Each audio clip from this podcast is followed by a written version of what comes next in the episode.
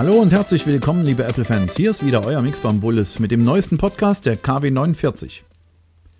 Wie aus Asien zu hören ist, soll es eventuell zur WWDC im Juni 2016 zwei komplett neu designte 13 und 15 Zoll MacBook Air Modelle geben. Gemeint sind vielleicht größere Modelle des Retina MacBook. Das in diesem Jahr eingeführte 12 Zoll Retina MacBook ist mit seiner radikalen Bauweise klar zukunftsweisend. Sehr dünn und leicht, ohne Lüfter, mit Retina-Display und minimalistisch in Sachen Anschlüssen. Die Rechenleistung des Geräts ist derweil sehr beschränkt. Wer viel Power möchte, findet diese MacBook Pro. Unklar ist angesichts dieser Aufteilung, ob das MacBook Air mittelfristig auch eine Zukunft hat. Aktuell sind die 11 und 13 Zoll Geräte ohne Retina-Display in der Produktpalette noch wichtig, da sie eine deutlich günstigere Alternative zum 12 Zoll MacBook darstellen.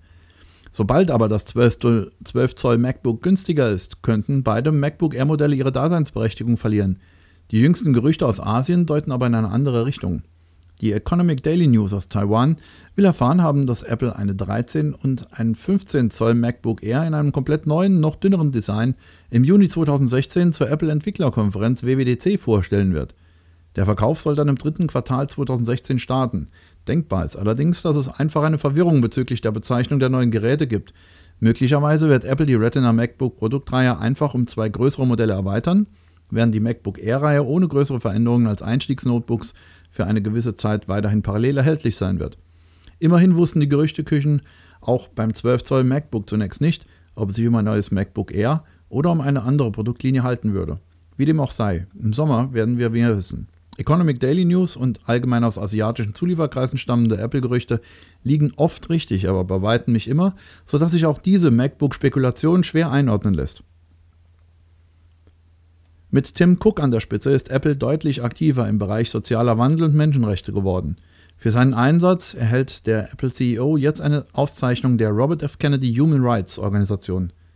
Die Organisation, die nach dem 1968 ermordeten Politiker Robert F. Kennedy benannt ist, verleiht jedes Jahr die Auszeichnungen Ripple of Hope an Personen, aus der Wirtschaft und der Unterhaltungsbranche sowie an Aktivisten, die sich wie Kennedy für Gleichheit, Gerechtigkeit und Menschenrechte einsetzen und seinen Glauben, dass wir alle versuchen müssen, das Leben in dieser Welt freundlicher zu machen, teilen. Neben Tim Cook erhalten in diesem Jahr auch der US-Kongressabgeordnete John Lewis, der Evercore-Mitgründer Roger Altman sowie die UNESCO-Botschafterin Mariana Vardinoyanis die Auszeichnung. Für Cook dürfte es eine besondere Ehre sein, da er in der Vergangenheit öfters betonte, dass Robert F. Kennedy neben Martin Luther King sein größtes Vorbild sei. Apple setzt sich unter Cook verstärkt für Belange wie den Umweltschutz, Diversität in und außerhalb des Unternehmens, die Rechte Homosexueller und allgemein für den Kampf gegen Diskriminierung ein. Für die Förderung dieser Bereiche hat das Unternehmen mit Liza Jackson auch eine neue zuständige Managerin eingestellt. Mittlerweile gibt es zahlreiche Werbespots für das iPhone 6s. Jetzt sind noch zwei weitere hinzugekommen. Sie bewerben die schnelle Hardware bzw. die schnellere Hardware und die Hey Siri-Funktion. Die neuen Werbenspots beginnen erneut mit dem Motto, dass sich mit dem iPhone 6s eigentlich gar nicht so viel geändert hat. Vielleicht eine Anspielung darauf, dass manche Beobachter gerne meinen, dass die S-Generation des iPhones lediglich kleine Updates sind. Immerhin sieht das iPhone 6s dem iPhone 6 von außen zum Verwechseln ähnlich.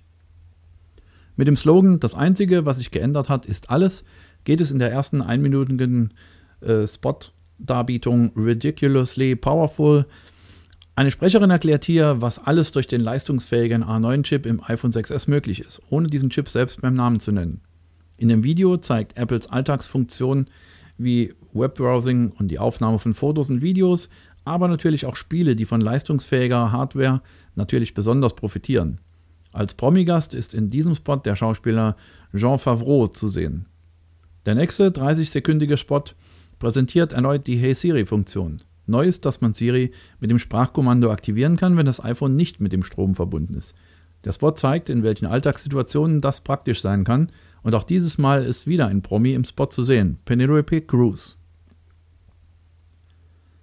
Wie schon im vergangenen Jahr konnten Apple Max, Apples MacBook Pro die Konkurrenz aus dem Windows-Lager in puncto Kundenzufriedenheit und Zuverlässigkeit hinter sich lassen.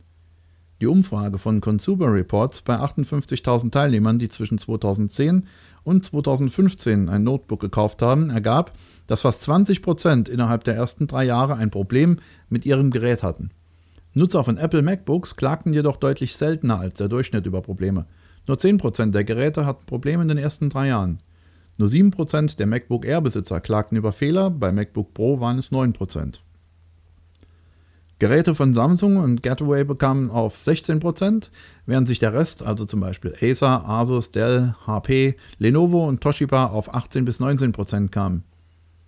Die höchste Fehlerrate hatte Lenovos Y-Serie. Mit 23% verursachte fast jedes vierte Notebook Probleme innerhalb der ersten drei Jahre. Zwar machen die MacBooks seltener Probleme, verursachen beim Kauf im Falle eines Defekts aber in der Regel höhere Kosten als ein Windows-PC. Daher rät Consumer Reports den Kunden zum Kauf von AppleCare. Besitzer von Windows-PCs, die in der Regel bereits in dem ersten Jahr Probleme haben und damit noch innerhalb der Garantiezeit liegen, können laut Consumer Reports jetzt auch auf eine erweiterte Garantie verzichten.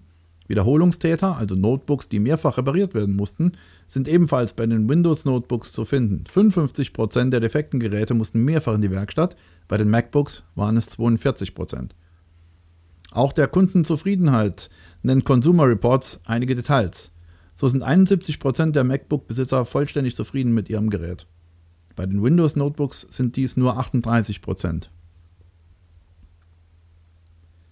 Wieder einmal hat KGI-Analyst Ming Chu Kao seine Informationen bezüglich des angeblich Anfang 2016 erscheinenden 4 Zoll iPhones kundgetan. Laut Kur soll es einem aktualisierten iPhone 5S gleichen. Wie Kur berichtet hat, soll das kleine iPhone mit 4 Zoll Display mit einem von TSMC und Samsung produzierten A9-Prozessor, NFC für Apple Pay und einem Metallgehäuse ausgestattet sein. Letzteres soll in mindestens zwei oder sogar drei Farben erhältlich sein. Die Kameras sollen denen vom iPhone 5S gleichen. Der größte äußerliche Unterschied zum iPhone 5S sollen die vom iPhone 6 und iPhone 6S bekannten Rundungen des Displays sein. Q erwartet die Vorstellung des neuen iPhones welches möglicherweise als iPhone 6C das Tageslicht erblicken wird im ersten Quartal 2016. Wir werden gespannt sein. Es sollen 8 bis 9 Prozent der iPhone-Verkäufe im kommenden Jahr ausmachen. Für 2015 erwartet Kuro 15 bis 17 Millionen verkaufte iPhones mit 4 Zoll Display. Das neue Modell soll angeblich 20 Millionen Kunden im nächsten Jahr erreichen. Der Launch des kleinen iPhones macht laut Kurs Sinn, um die im Vergleich zum iPhone 6 langsameren Verkäufe des iPhone 6S abzufangen. Von Quartal zu Quartal erwartet Q einen Rückgang des 6S-Verkäufe von 30 bis 40 Prozent. Entsprechend soll Apple die Produktion zurückgefahren haben. Ein neues iPhone-Modell könnte die Fertigungsstätten der Zulieferer weiterhin beschäftigen. Der Preis des neuen 4 Zoll iPhones soll, wie bereits berichtet, bei 400 bis 500 US-Dollar liegen. Last but not least sagte Kuro, dass die Massenfertigung des iPhone 7 im zweiten Geschäftsquartal 2016 beginnen soll. Wie die IDC berichtet, wurden im vergangenen dritten Quartal 2015 21 Millionen Einheiten der sogenannten Wearables ausgeliefert. Im Vorjahresquartal waren es nur 7,1 Millionen Geräte. Laut der IDC soll insbesondere China ein großer Wachstumsmarkt für die tragbaren Uhren und Fitness-Tracker sein. So ist es nicht verwunderlich, dass Xiaomi auf dem dritten Platz mit 3,7 Millionen ausgelieferten Exemplaren zu finden ist. Auf dem zweiten Platz ist Apple zu finden. 3,9 Millionen Geräte der Apple Watch sollen ausgeliefert worden sein. Das leichte Wachstum im Vergleich zum vorherigen Quartal soll primär in den neuen Modellen so, sowie äh, weiteren Ländern begründet sein, in denen die Apple Watch nun verkauft wird. Mit 4,7 Millionen Einheiten liegt der Hersteller der beliebten Fitness-Tracker Fitbit auf dem ersten Platz. Das Fitbit Charge und Fitbit Surge sollen für die weitere Führung im Wearable-Markt gesorgt haben. Fitbit kann insbesondere aufgrund von Kooperationen mit Target Bank of America, Time Warner und 70 anderen Fortune 500 Unternehmen viele Geräte ausliefern. Diese Firmen haben ihren Angestellten die Fitness-Tracker zur Verfügung gestellt. Alleine der US-Händler Target hatte 335.000 Tracker geordert. Samsung ist in der Top-5-Liste nicht zu finden. Das Unternehmen landete hinter Garmin und BBK XTC, einem weiteren chinesischen Anbieter, nur auf Platz 6. Laut der IDC konnte Samsung nur 600.000 Geräte verkaufen. XTC konzentriert sich wie Xiaomi auf dem chinesischen Markt und hat nur ein Gerät im Angebot, das Y01, eine Uhr mit integriertem Telefon für Kinder. Nach etlichen Verfahren in dem knapp fünfjährigen Rechtsstreit steht nun fest, 548 Millionen Dollar zahlt Samsung wegen Patentverletzungen an Apple. Allerdings behält sich Samsung vor, einen Teil der Summe zurückzufordern. Nahezu fünf Jahre nach Beginn des erbittert geführten Patentstreits zwischen Apple und Samsung wird der iPhone-Anbieter über eine halbe Milliarde Dollar bekommen. Der Marktführer aus Südkorea will bis Mitte Dezember 548 Millionen Dollar überweisen, nachdem das Urteil kalifornischer Geschworener in einem Berufungsverfahren bestätigt wurde. Samsung behielt sich laut den Gerichtsunterlagen aber das Recht vor, einen Teil der Summe für Steuerzahlungen zurückzufordern oder wenn das Urteil noch angepasst werden sollte. Apple hatte Samsung im April 2011 verklagt und dem Konkurrenten vorgeworfen, Design und Technik vom iPhone und iPad kopiert zu haben. Die Südkoreaner konterten mit eigenen Klagen. Im August 2012 sprachen Geschworene in Kalifornien Apple zunächst über eine Milliarde Dollar Schadenersatz zu. Wegen Berechnungsfehlern musste aber über rund die Hälfte der Summe in einem weiteren Verfahren neu entschieden werden. Die Gesamtsumme sank auf rund 900 Millionen Dollar. Samsung zahlt nun zunächst den ersten Teil des Betrages. Inzwischen hat der Patentstreit der Smartphone-Schwergewichte an Schärfe verloren. Nur noch in die Fälle in den USA werden hoch durchgefochten, die Klagen im Rest der Welt werden beigelegt.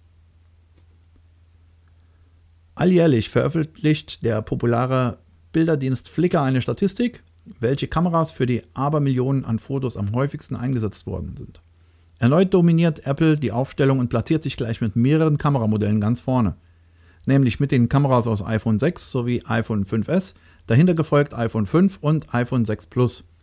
Als populärstes Nicht-Apple-Smartphone taucht das Samsung Galaxy S5 in der Aufstellung auf. Insgesamt stammen 42% der in diesem Jahr auf Flickr hochgeladenen Fotos von einem iPhone. Spiegelreflexkameras von Canon kommen auf 27%, Nikon liegt bei 16%. Das Ergebnis stellt keine Überraschung dar und wiederholt sich fast jedes Jahr aufs Neue. Die am häufigsten fotografierten Städte sind übrigens London, Paris und New York. Zum Schluss möchte ich euch noch auf unser tägliches Weihnachtsgewinnspiel hinweisen. Nutzt eure Chance und gewinnt bei uns tolle Gadgets und andere nützliche Dinge für eure Apple-Welt. Fünf unserer User konnten sich bereits freuen, ihren Namen im Gewinnpost zu lesen. Wir wünschen euch allen, die ihr schon mitgespielt habt oder noch mitmachen werdet, viel Freude am Mitspielen an sich und drücken euch alle Daumen. Liebe Freunde des gepflegten Apple-Enthusiasmus, das war die Zusammenfassung der vergangenen Woche. Ich wünsche euch und euren Familien noch einen schönen Sonntag und schaut wieder rein in unser tolles Forum. Bis dahin, tschüss und bye bye, euer Mix Bambulis.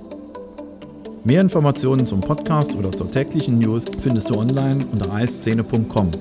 Wir freuen uns auf dich.